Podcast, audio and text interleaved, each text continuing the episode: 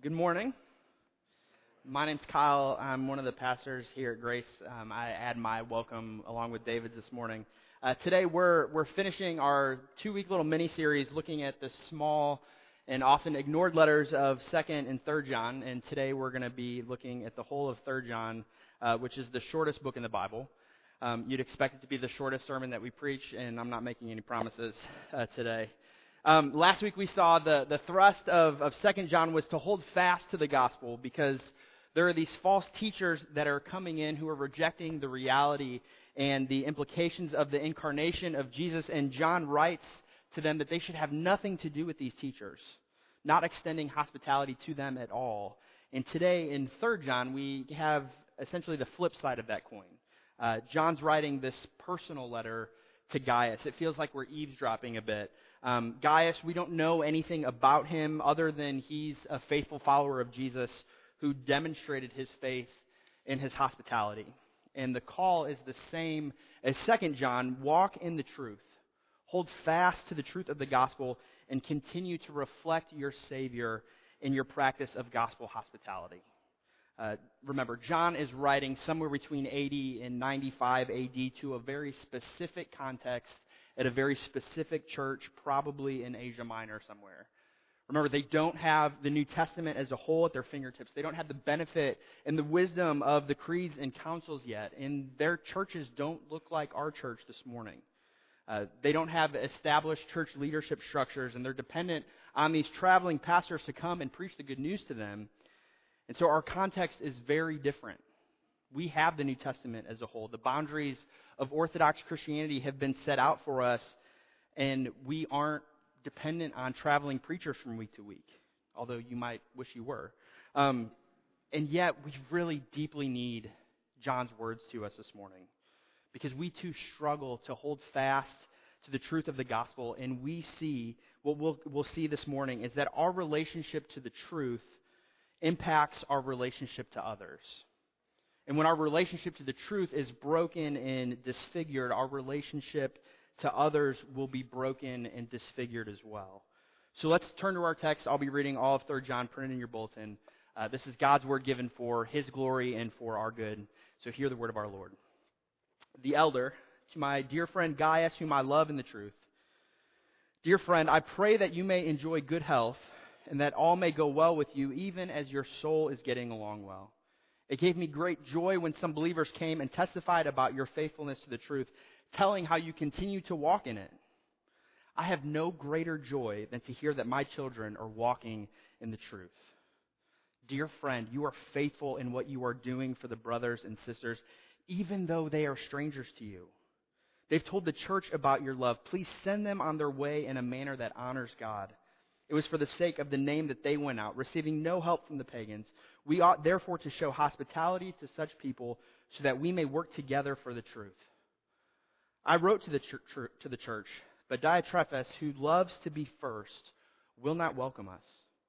So when I come, I will call attention to what he is doing, spreading malicious nonsense about us. Not satisfied with that, he even refuses to welcome other believers. He also stops those who want to do so and puts them out of the church. Dear friend, do not imitate what is evil, but what is good. Anyone who does what is good is from God. Anyone who does what is evil has not seen God. Demetrius is well spoken of by everyone and even by the truth itself. We also speak well of him, and you know that our testimony is true. I have much to write to you, but I do not want to do so with pen and ink. I hope to see you soon, and we will talk face to face. Peace to you. The friends here send their greetings. Greet the friends there by name. Please pray with me. Father, we ask that you would draw us near to you during this time, that you would teach us, that you would soften our hearts, that you would help us to hear your word, that you would help me to get out of the way so that we can point to Jesus together. Father, there are some in this room this morning that just can't even imagine that they are here that they wish they were anywhere but within these four walls. We pray that you would soften and that you would that you would make yourself real and gracious to them. Father, there are others that are excited about you and what you are doing and others that used to describe them. Father, we all are in need of meeting with you, and we ask that you would reveal yourself to us in your gospel, in your grace this morning through your word. It's in Christ's name we come. Amen. Well, we're all imitators uh, by nature. You look at our children, you look at everyone around us. We imitate what we love and what we believe to be true. Um, for my whole life, this is a very embarrassing story. Uh, I've been imitating my dad in one very specific way. Um, I learned to put cologne on by watching my dad, and I thought it was the way that men put on cologne, and it was like this. It went. So if you counted, there's seven seven sprays there. Um, it was only this past year, sadly to say, uh, that my sweet wife, when she was pregnant with Sawyer, uh, couldn't handle getting ready in the morning with me and asked me to never put cologne on that way anymore. And she taught me the proper way to put on cologne. Um, she taught me that I was doing it wrong, that one spray really is sufficient. Um, if you're going to be crazy, you can do two. Seven is way out of bounds and out of balance. Um, and when she told me, it was like glass shattered in my brain. Uh, I never even thought about putting on cologne before. I just imitated what I saw my dad do every day. What I didn't realize was one, that's just going through a lot of cologne in general. and No wonder that I was spending a ton of money and going through a bottle really quickly. Um, but two, my dad put on cologne that way to cover up the fact that he was a smoker. Um, so what I believed about my dad and how to put on my cologne had this really negative impact on my wife and probably some of you in this room. Um, and I'm sorry for that. Uh, but we imitate what we love. Um, our lives bear out the things that we believe to be true. And that really brings us to our passage this morning. Um, John shows us through these two people's lives that he writes about, Gaius and Diotrephes, that we that what we love really impacts the way that we live. Uh, what we believe to be true bears out in our lives. Our relationship to other people reveals our relationship to the truth. So, this whole letter is about holding fast to the gospel, walking in the truth of the gospel, and as a result, living out of gospel hospitality. Um, again, remember last week in 2 John, the call was to hold fast to the gospel, to walk in the truth and the love of it, because there are many deceivers that reject the incarnation of Jesus and are trying to get you to move past the gospel, thinking that you need something more than the gospel to be spiritual. But we said that that, that isn't the truth of, of Christianity at all, that the gospel isn't just the way into Christianity, the way into a relationship with Jesus, but it's the only way that we grow as well. That we never can move beyond the gospel. And so today we're just going to see how our relationship to others is really revealed by our relationship to the truth of the gospel by looking at these two men that John uh, writes to and writes about. So we're going to look first at the negative example of Diotrephes and the positive example of Gaius. So first, we're going to look at Diotrephes. Um, we don't know anything about him other than what's written in these few verses. This is the only mention of him in Scripture, but it is not positive. Uh, we don't know if he was an official uh, leader in his church or if he was just an influential member, if he went to Gaius' church or if he went to another church nearby.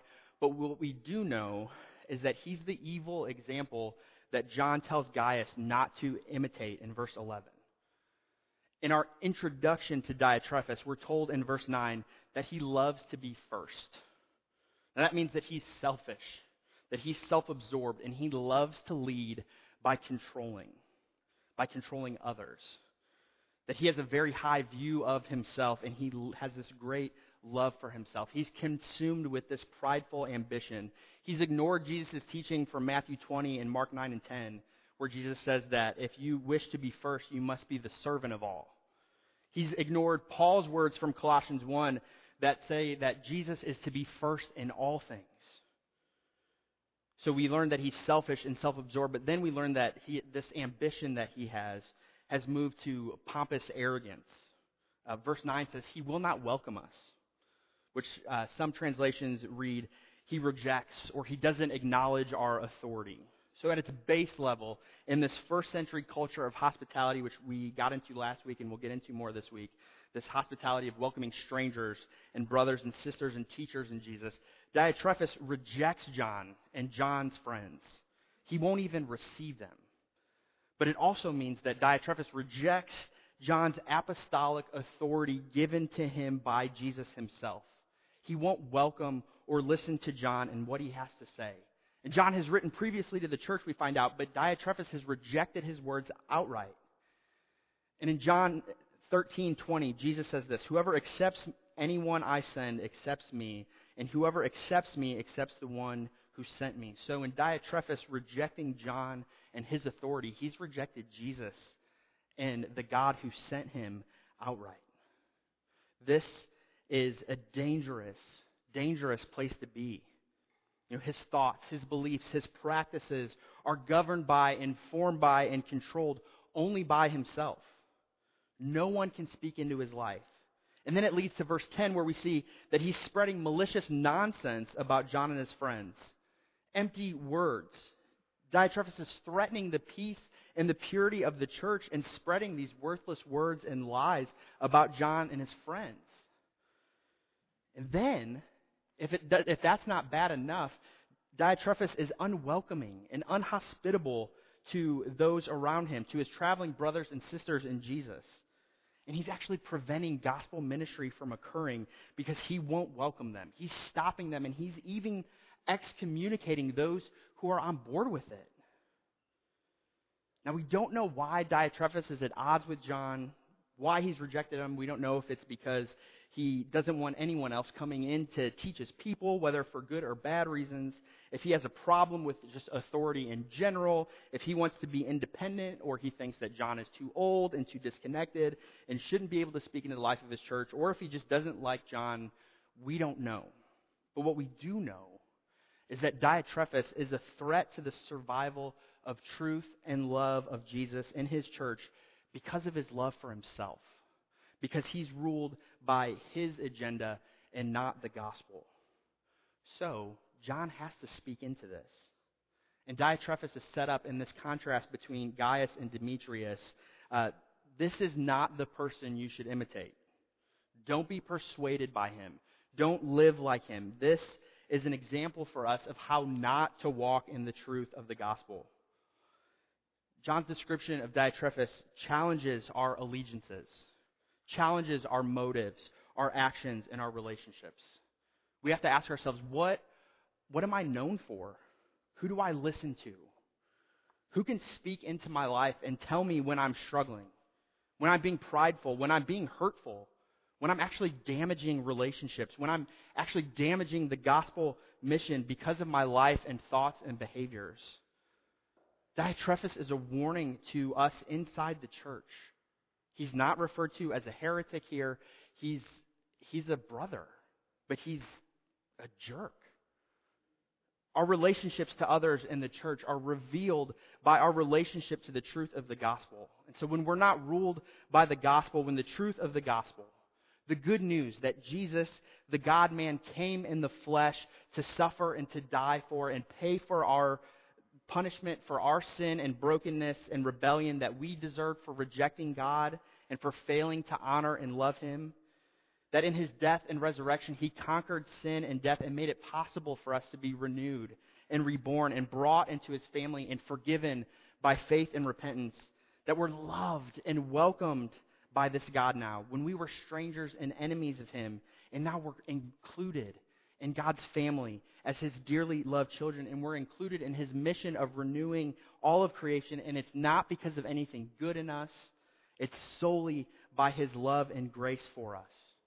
When that isn't at the core of our lives, it can lead us to be like Diotrephes, self centered, arrogant, unwelcoming, ungracious, and malicious even with our words. We can pit truth against love instead of holding them together. So we can think that our beliefs, our interpretations of Scripture, our ways of doing things, our theological positions, our political positions, our cultural positions and practices are the only way. They're the right way, and no one can tell me any different. So when we separate ourselves from the gospel and we become the arbiters of truth, of what is right and true, we're in a dangerous place. A place John calls evil and this evil is primarily shown in not being hospitable, not welcoming our brothers and sisters in Jesus, not supporting gospel ministry with our prayers and our resources. It's seen in not pursuing and not welcoming those who are different from you. So the question we have to ask is who do you greet on Sunday mornings? Who do you talk to? Do you look for new people? People that are alone? Do you, do you, who do you welcome into your home? Do you just have your friends to your house? What about your neighbors? What about new people? What about people who are different from you? When we reject the authority of Scripture, of Jesus himself, John says, we elevate ourselves, and it's so easy for us to look down on people that we disagree with and, that, and who do things differently than we do. It's so easy to dehumanize our brothers and sisters in Jesus and spread gossip and lies and malicious nonsense about them. I mean, look at how Christians, how many Christians interact on Facebook. It's awful. We tend to surround ourselves when we do this. We tend to surround ourselves with like minded people who reinforce our broken positions, and we build these echo chambers of arrogance and hostility and pride and anti gospel practices. When we love ourselves more than we love Jesus, and we're ruled by our agenda more than we are by Jesus' agenda to redeem and renew all things, to welcome sinners, we're hindering the gospel. We're working against Jesus and his mission. So this morning, if you find that you're unteachable, that you tend to look down on your brothers and sisters in Jesus who act or think differently than you do, who vote differently, who enjoy culture differently, who do school differently than you do. If you find that you're not generous with your time and your possessions, you don't repent or apologize to people very often. You use your words to tear down and to gossip about others instead of lifting them up and encouraging them. Instead of speaking the truth in love, if you find that you sacrifice truth for love, or you sacrifice love for truth, the call this morning is to return to the gospel, to repent. Stop imitating what is evil. You're not imitating and representing Jesus. Come home to the gospel. Live out of it and let the truth of the gospel drive you in your relationships. So, that's the negative example of Diotrephes. So, what should we imitate? Verse 11 says, Imitate what is good. Anyone who does what is good is from God. Again, the thrust of this letter is walking in the truth is, is made evident in your showing hospitality to strangers and brothers and sisters in Jesus. So, what does it mean to walk in the truth? The very thing that John commends Gaius for in verses 3 and 4. It's not just believing the right things about Jesus, it's this all of life being lived. It's an all of life living, being ruled by the gospel of Jesus. It's, as one commentator writes, behaving with the integrity which both reflects and embodies the truth of the gospel itself. It's not just right thinking, but proper outward behavior as well. It's living all of your life arranged under the gospel that Jesus came and died for you to renew and to welcome you, to bring you in, to transform you from a rebellious stranger to a friend and a child of the living God, not because there's anything good in you, not because you would be good, eh, but simply because He loved you and He wanted you.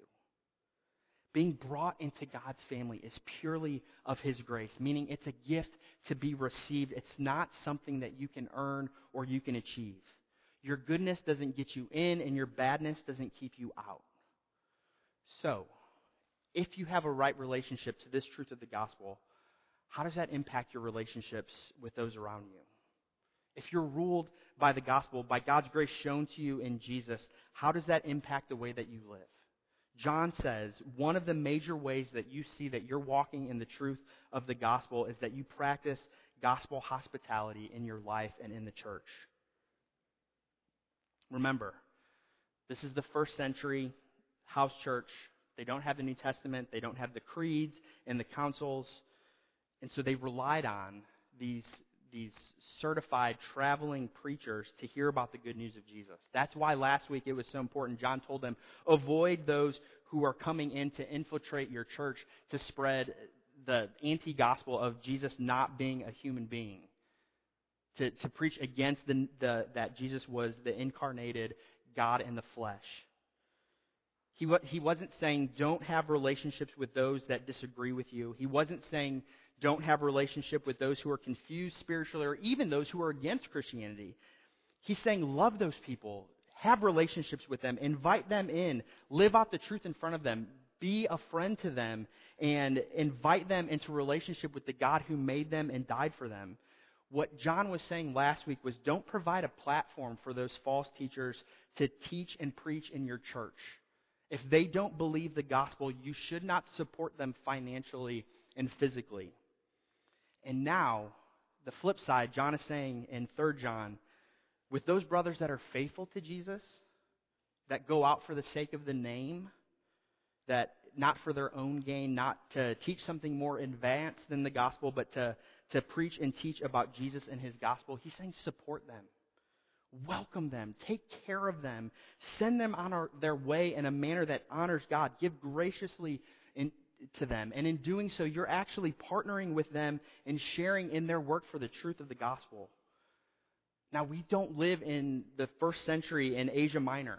We, we don't depend on traveling week, preachers from week to week. But the call for us to show hospitality to strangers and to brothers and sisters in Jesus is the, still the same for us. We're called to be walking in the truth of the gospel. And when we are, as faithful followers of Jesus, we're to support gospel ministers and gospel ministries. We're to make it possible for those who've given up everything for the name of Jesus to carry out their calling, to not depend on the world for help, because we too have known and experienced the love and the truth of the gospel. But what does it mean for us really just to show hospitality now?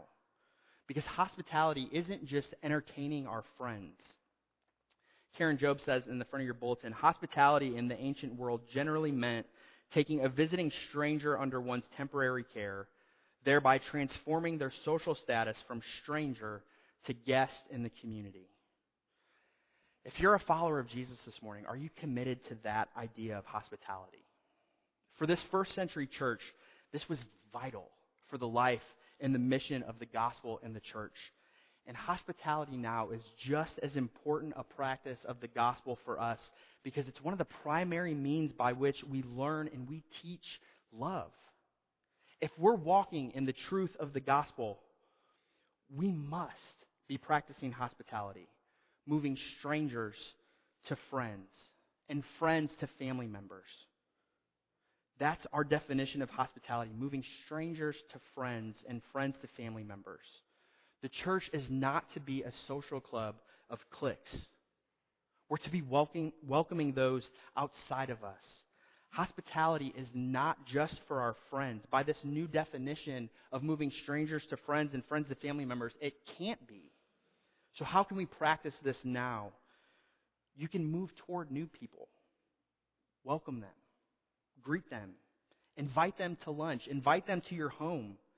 Get to know them, serve them, pray for them, seek ways to honor them and to lift them up and to include them. It means having your neighbors over. It means getting to know them, sharing life with your neighbor, serving them and engaging them. It means on Sunday morning, if you see someone who's alone or who's sitting by themselves, that you greet them, that you welcome them, that you invite them to sit with you, or you ask if you can sit with them. It means not just talking to your friends on Sunday morning, but making a concerted effort because of the gospel impact of Jesus on your life to reach out to those who are new and different from you. It means drawing near to those who think and act and live differently from you, whether that means that they're at a different stage of life than you are, whether they have children or and you don't, whether they are married or single, whether they have whether they're a teenager or they're an adult or a child, whether they have different theological or political positions or applications than you do. It means creatively and lovingly welcoming them because of the truth and the love of Jesus, moving towards them as a stranger and moving them from being a stranger to being a friend, and moving them from being a friend to a family member. And the question is why? Because they're our family. They're already your family. And so if they're a stranger to you, you're to pursue them as your family. One pastor, Eugene Cho, says this um, it means on Sunday mornings that if this is your church, it means that you come with a host mentality instead of seeking guest privileges. So think about it. What usually goes along with being a host? It means that you're there early, that you stay late, that you're there to, to welcome and, and you're attentive of the needs and the desires of your guest and the presence of your guest. It means that you take pride in the space that you're in. It means you pick up garbage off the floor because you're not at a concert. Um, that you care about the space that you're in.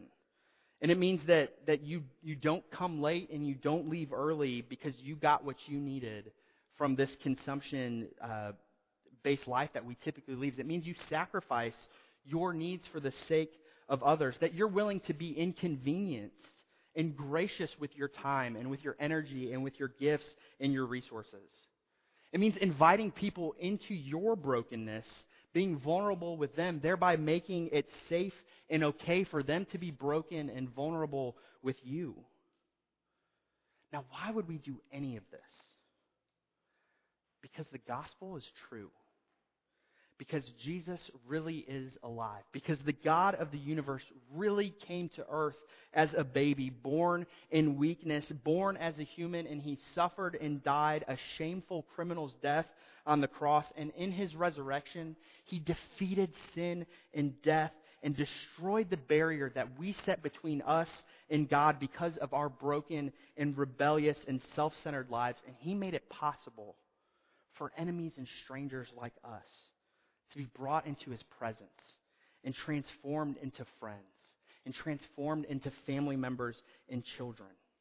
So if you know this one this morning that died to make you a stranger and an enemy into his friend, into his beloved child, then you're called to walk in the truth, to imitate Jesus because of his love for you. You're called to now show this love and live out of this truth to those around you. So our relationship to others is revealed by our relationship to the truth of the gospel. So, what does your relationship to others say about what you believe about Jesus this morning? Please pray with me. Father, we thank you for your goodness to us. We thank you that you pursue us and that you welcome us and you make a place for us to be safe to come in our brokenness and our need and to, to declare that we have nothing to offer and we are desperate and needy people who need your grace. Help us to live out of that, to welcome and to pursue those we don't know, those who are different from us, because you have welcomed and pursued us. We praise you for your goodness, and we ask that you would meet with us now at your table. In Christ's name we pray.